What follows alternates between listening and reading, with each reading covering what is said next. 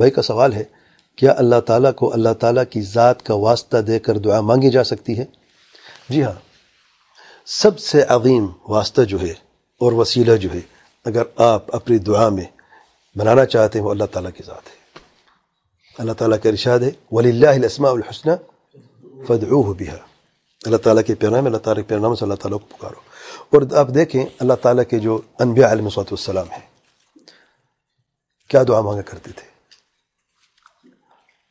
ربنا آتنا في الدنيا حسنة وفي الآخرة حسنة وقنا عذاب النار. ربنا اللہ تعالیٰ کو وسیلہ بنایا ہے اللہ ربوبیت کو وسیلہ قال ربنا ظلمنا أنفسنا وإن لم تغفر لنا وترحمنا لنكونن من الخاسرين. سبحان الله. تو آپ جتنی بھی آپ انبیاء کی دعوات دیکھ لیں تو یہی طریقہ رہا ہے تو یہ بالکل جائز ہے اور سب سے عظیم اور بہترین طریقہ ہے اور دعا قبولیت قبولیت کے لیے زیادہ مؤثر ہے انشاءاللہ